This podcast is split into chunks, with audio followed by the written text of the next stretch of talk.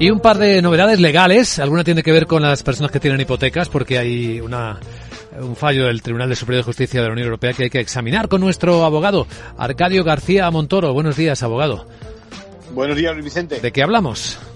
Pues en efecto, de un nuevo episodio en el caso de las cláusulas abusivas. Recordarán que desde 2013, cuando el Supremo las declaró nulas, se produjeron muchos acuerdos con los afectados. Bueno, ahora, de nuevo, el Tribunal de Justicia de la Unión Europea da un paso adelante porque dice que algunos de esos acuerdos podrían también ser nulos. A veces se exigía a los clientes renunciar a ejercitar acciones legales y tiene pistas de que algunos de esos nuevos contratos responden a un formulario común. Vamos, que no fueron realmente negociados caso a caso. En definitiva, se detectan más que dudosas prácticas financieras que tampoco son lo suficientemente transparentes. Pues hablando de prácticas financieras y transparencia, abogado, parece que el presidente Trump finalmente va a enseñar sus impuestos.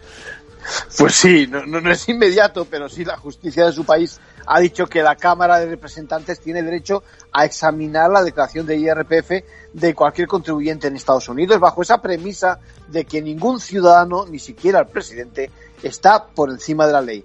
El Supremo confirmó ayer que Trump no goza de inmunidad ante la justicia penal, pero a la hora, a fecha de hoy, la noticia no acapara los informativos en Estados Unidos porque esto significa únicamente que los fiscales de Nueva York que investigan sus finanzas pueden coordinar o pueden continuar coordinando su, su labor, ¿no? Y también del Congreso de Pelosi.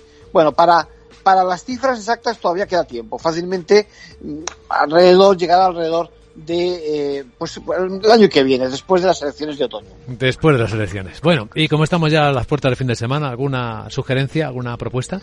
Pues yo creo que a aquellos que les preocupan los derechos y libertades en el mundo digital y de Internet, yo creo que tendrían que hacer su aportación a esa Carta de Derechos Digitales que está abierta a consulta pública en la web del Ministerio de Asuntos Económicos y Transformación Digital. Que se animen. Echémoslo un vistazo. Gracias, abogado.